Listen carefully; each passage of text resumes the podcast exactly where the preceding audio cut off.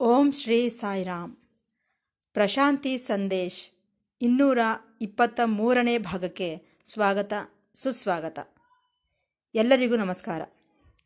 ಪ್ರತಿ ಗುರುವಾರದಂದು ಪ್ರಸಾರವಾಗುವ ಪ್ರಶಾಂತಿ ಸಂದೇಶ್ ಶೀರ್ಷಿಕೆಯಲ್ಲಿ ಪ್ರೊಫೆಸರ್ ಅನಿಲ್ ಕುಮಾರ್ ಕಾಮರಾಜರವರು ಕೆಲವು ಆಧ್ಯಾತ್ಮಿಕ ವಿಚಾರಗಳನ್ನು ನಮ್ಮೊಂದಿಗೆ ಹಂಚಿಕೊಳ್ಳುತ್ತಿದ್ದಾರೆ. ನಾವೆಲ್ಲರೂ ಈ ಆಧ್ಯಾತ್ಮಿಕ ವಿಚಾರಗಳನ್ನು ಕೇಳಿ ಆನಂದಿಸಿ ಭಗವಾನ್ ಬಾಬಾರವರ ದಿವ್ಯ ಅನುಗ್ರಹಕ್ಕೆ ಪಾತ್ರರಾಗೋಣ.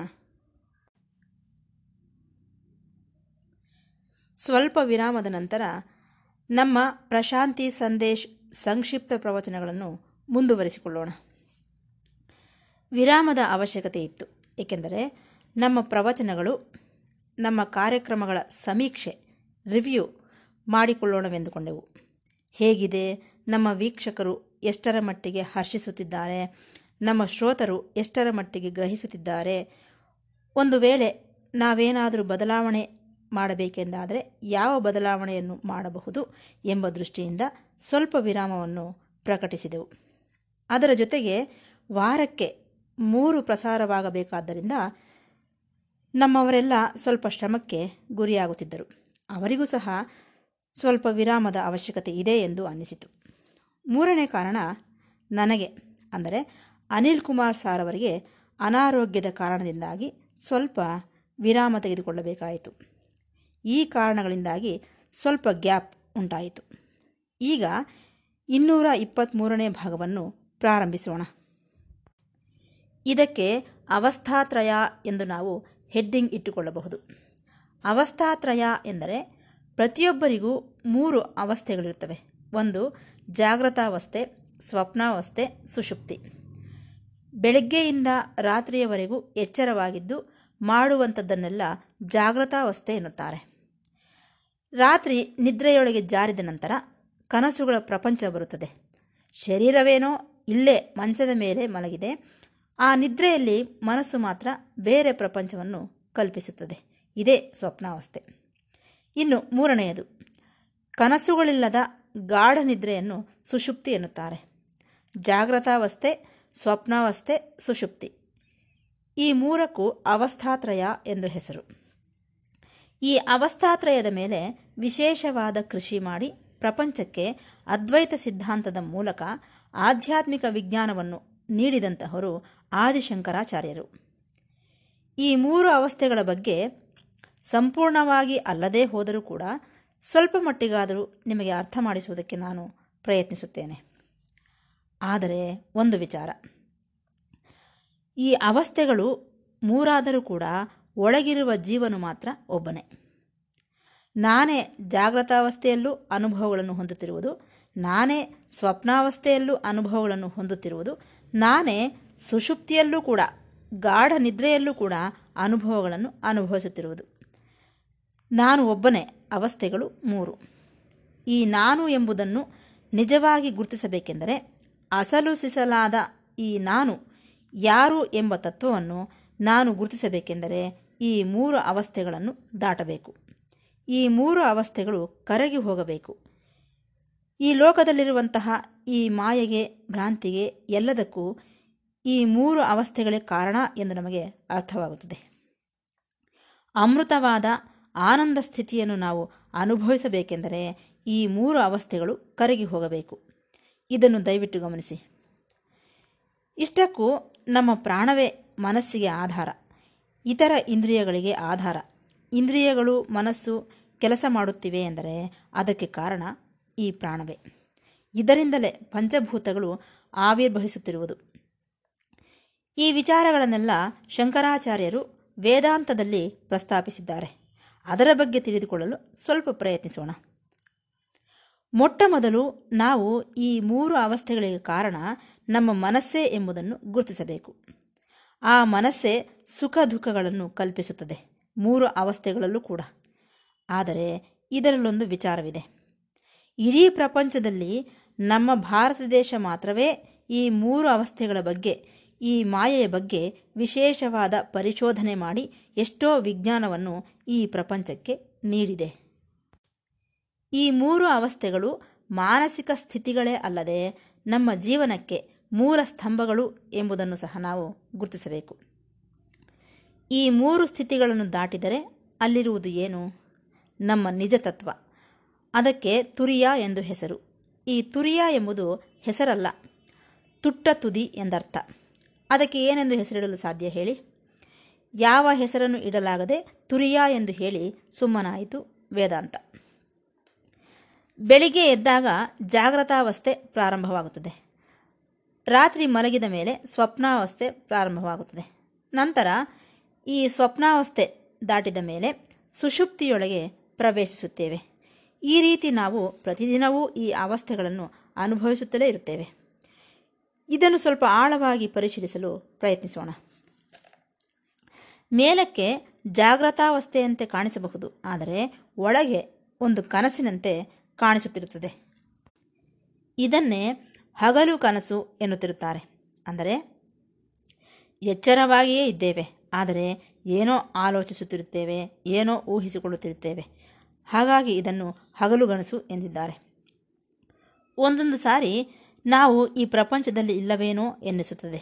ಈ ಪ್ರಪಂಚಕ್ಕೂ ನಮಗೂ ಸಂಬಂಧವೇ ಇಲ್ಲವೇನೋ ಎನ್ನಿಸುತ್ತದೆ. ಇಷ್ಟಕ್ಕೂ ನಮ್ಮೊಳಗಿರುವ ಚೈತನ್ಯ ಎನ್ನುವಂತಹದ್ದು ಈ ಮೂರರಲ್ಲಿ ಇಲ್ಲದೆ ಹೋದರೆ ಆಗ ಈ ಮೂರು ಸ್ಥಿತಿಗಳನ್ನು ದಾಟಿ ಹೊರಬಂದು ಬಿಡುತ್ತೇವೆ ಈ ಮೂರು ಸ್ಥಿತಿಗಳಿಂದ ಹೊರಗೆ ಬಂದು ಬಿಡುತ್ತೇವೆ ಈ ಮೂರು ಅವಸ್ಥೆಗಳು ತೊಲಗಿದಾಗ.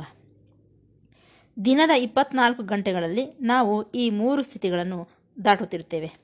ಜೀವನವೆಲ್ಲ ಅಷ್ಟೆ. ಆದರೆ ಮರಣ ಮಾತ್ರ ಸುಷುಪ್ತಿ ಸ್ಥಿತಿಯಲ್ಲೇ ಬರುತ್ತದೆ.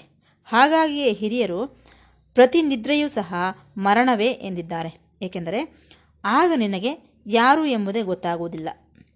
ಯಾವ ಕನಸೂ ಇಲ್ಲದ ಸುಷುಪ್ತಿ ಸ್ಥಿತಿ ಎಂಬುದು ಮರಣದ ಅನುಭವವನ್ನು ನೀಡುತ್ತದೆಯಂತೆ.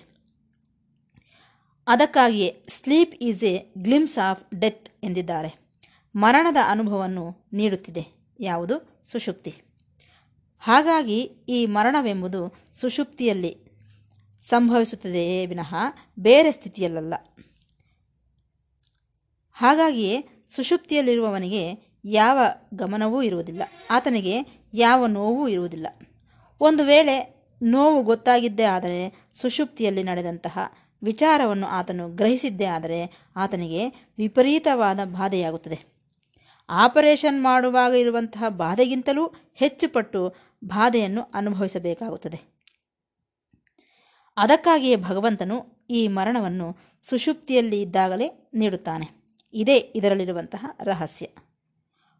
ಒಂದು ರೀತಿಯಲ್ಲಿ ಹೇಳಬೇಕೆಂದರೆ, ಆಪರೇಷನ್ ಮಾಡುವುದಕ್ಕೂ ಮೊದಲು ಮತ್ತು ಬರುವ ಇಂಜೆಕ್ಷನನ್ನು ಕೊಡುತ್ತಾರೆ.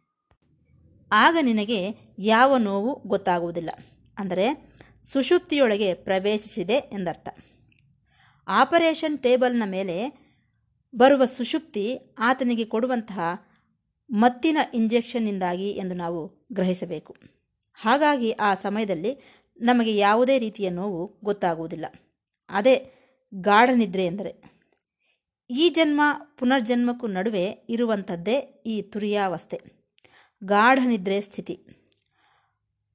ಮಾತೃಗರ್ಭದಲ್ಲಿರುವ ಶಿಶು ಸುಷುಪ್ತಿಯಲ್ಲಿರುತ್ತಾನೆ. ಆದರೆ ಯಾವ ಮಗು ಗರ್ಭದಲ್ಲಿದ್ದಾಗ ಸುಷುಪ್ತಿಯಲ್ಲಿರುವುದಿಲ್ಲವೋ ಆ ಮಗು ತನ್ನ ತಾಯಿಯ ಕನಸುಗಳ ಮೇಲೆ ಪ್ರಭಾವ ಬೀರುತ್ತಾನೆ.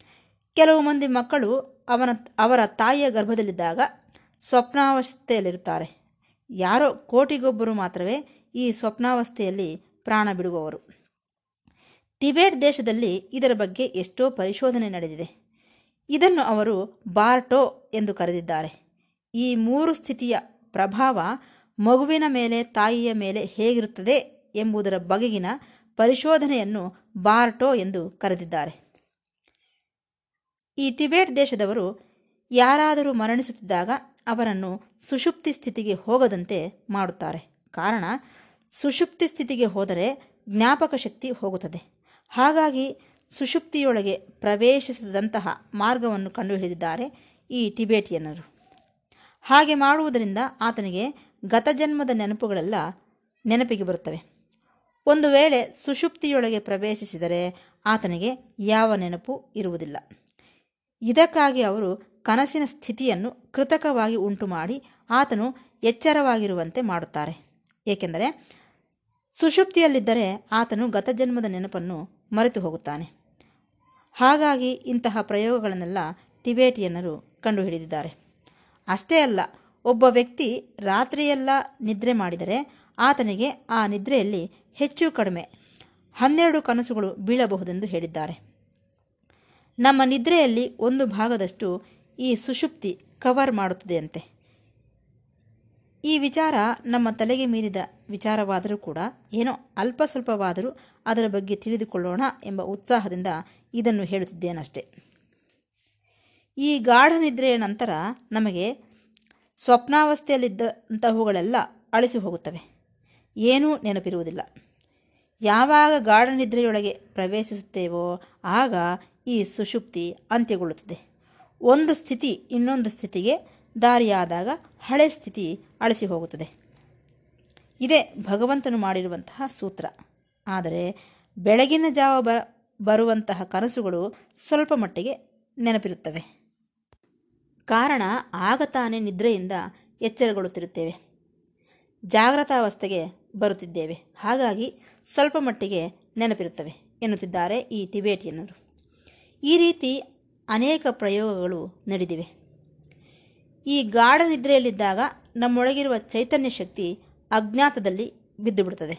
ಅಷ್ಟೊಂದು ಚೈತನ್ಯವಂತವಾಗಿ ಇರುವುದಿಲ್ಲ. ಏನು ಮಾಡುತ್ತಿದ್ದೇವೋ, ಎಲ್ಲಿದ್ದೇವೋ ಎಂಬುದು ಗೊತ್ತಾಗದಂತೆ ಅನ್ಕಾನ್ಷಿಯಸ್ ಸ್ಟೇಜ್ ಅದರೊಳಗೆ ಪ್ರವೇಶಿಸುತ್ತಿದ್ದೇವೆ. ಒಂದು ಕ್ಷಣವಾದರೂ ಸರಿ ಆ ಗಾಢ ನಿದ್ರೆಯಿಂದ ಹೊರಬಂದವೆಂದರೆ ಗತಜನ್ಮದ ನೆನಪುಗಳು ಮರೆತು ಹೋಗುತ್ತೇವೆ ಎನ್ನುತ್ತಾರೆ ಟಿಬೇಟಿಯನರು ಈ ರೀತಿ ಇದರ ಬಗ್ಗೆ ಪ್ರಯೋಗಗಳು ನಡೆದಿವೆ. ಗಾಢ ನಿದ್ರೆಯೂ ಸಹ ಒಂದು ರೀತಿಯ ಅನುಭವವನ್ನು ಪ್ರಸಾದಿಸುತ್ತದೆ. ಹಾಗಾಗಿಯೇ, ಅಬ್ಬಾ, ಈ ದಿನ ಒಳ್ಳೆ ನಿದ್ರೆ ಬಂದಿತು. ಹಾಯಾಗಿ ನಿದ್ರಿಸಿದೆ ಎನ್ನುತ್ತಿರುತ್ತೇವೆ. ಕಾರಣ, ನಮ್ಮ ಚೈತನ್ಯ ಇದೆಯೇ ಹೊರತು ಸಾಕ್ಷಿಯಂತೆ ಇದೆ ಅಷ್ಟೆ. ಆ ಚೈತನ್ಯ ಅನುಭವ ಸ್ಥಿತಿಯಲ್ಲಿಲ್ಲ. ಗಾಢ ನಿದ್ರೆಯಲ್ಲಿದ್ದಾಗ ಈ ಚೈತನ್ಯ ಕೇವಲ ಸಾಕ್ಷಿಯಂತೆ ಇರುತ್ತದೆ. ಅದು ನಮಗೆ ಗೊತ್ತಿಲ್ಲ. ಹಾಗಾಗಿಯೇ ಗಾಢ ನಿದ್ರೆಯಲ್ಲಿ ಏನಾಯಿತೆಂದು ನಮಗೆ ನೆನಪಿರುವುದಿಲ್ಲ. ಇವೆಲ್ಲ ಸೈಂಟಿಫಿಕ್ ಎಕ್ಸ್ಪೆರಿಮೆಂಟ್ಸ್. ಪರಿಶೋಧನ ಪರಿಶೋಧನೆಗಳ ಮೂಲಕ ನಿರೂಪಿಸಲ್ಪಟ್ಟಿವೆ. ಒಂದು ಕಾಲದಲ್ಲಿ ಈ ವೈಜ್ಞಾನಿಕ ಪರಿಶೋಧನೆಗಳಿಗೆ ಉಪಕರಣಗಳು ಇರಲಿಲ್ಲ. ಆದರೆ ಈಗ ಆ ಉಪಕರಣಗಳೆಲ್ಲ ದೊರಕಿವೆ. ಅವುಗಳ ಮೂಲಕ ಎಷ್ಟೆಷ್ಟೋ ಪರಿಶೋಧನೆಗಳನ್ನು ಮಾಡುತ್ತಿದ್ದಾರೆ. ನಮ್ಮ ಅನುಭವಗಳನ್ನೆಲ್ಲ ಗುರುತಿಸುವಂತಹ ಉಪಕರಣಗಳನ್ನು ಈ ದಿನ ಕಂಡುಹಿಡಿದಿದ್ದಾರೆ. ಇದರಲ್ಲಿ ಒಂದು ರಹಸ್ಯವಿದೆ. ನಾವು ಕನಸುಗಳನ್ನು ಕಾಣುತ್ತಿದ್ದಾಗ ನಮ್ಮ ಕಣ್ಣುಗುಡ್ಡೆಗಳು ಕದಲುತ್ತಿರುತ್ತವೆ ಅಂತೆ ಇದು ಅವರ ಪರಿಶೋಧನೆಯಲ್ಲಿ ಕಂಡುಬಂದಂತಹ ವಿಚಾರ. ಹೇಗೆ ನಾವು ಎಚ್ಚರವಾಗಿದ್ದಾಗ ನಮ್ಮ ಕಣ್ಣುಗಳು ಆ ಕಡೆ ಈ ಕಡೆ ಕದಲುತ್ತಿರುತ್ತವೆಯೋ ಅದೇ ರೀತಿ ಕನಸುಗಳನ್ನು ಕಾಣುತ್ತಿರುವಾಗಲೂ ಕೂಡ ಈ ಕಣ್ಣುಗುಡ್ಡೆಗಳು ಆ ಕಡೆ ಈ ಕಡೆ ಕದಲುತ್ತಿರುತ್ತವೆ ಅಂತೆ. ಹಾಗಾಗಿ ನಮ್ಮನ್ನು ನಿದ್ರೆಯೊಳಗಾಗಲಿ, ಕನಸಿನೊಳಗಾಗಲಿ ಇಳಿಸುವುದು ಈ ನೇತ್ರಗಳೇ. ಅವು ಹೇಳುತ್ತವೆ ಅಂತೆ, ನಿದ್ರಿಸುತ್ತಿದ್ದೀಯೋ, ಕನಸು ಕಾಣುತ್ತಿದ್ದೀಯೋ, ಎಚ್ಚರವಾಗುತ್ತಿದ್ದೀಯೋ ಎಂದು. ಇಷ್ಟು ಮಾತ್ರ ನಾವು ಈ ವಿಚಾರದ ಬಗ್ಗೆ ತಿಳಿದುಕೊಂಡರೆ ಸಾಕು ಎಂದು ನಾನು ಭಾವಿಸುತ್ತಿದ್ದೇನೆ. ಈಗಾಗಲೇ ಈ ಅವಸ್ಥಾತ್ರಯದ ವಿಶೇಷದ ಬಗ್ಗೆ ಹೆಚ್ಚು ಹೇಳಿರಬಹುದೇನೋ.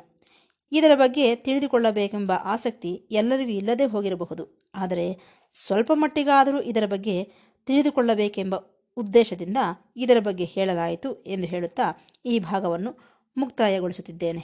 ಮತ್ತೆ ಭೇಟಿಯಾಗೋಣ. ಸಾಯಿರಾಮ್.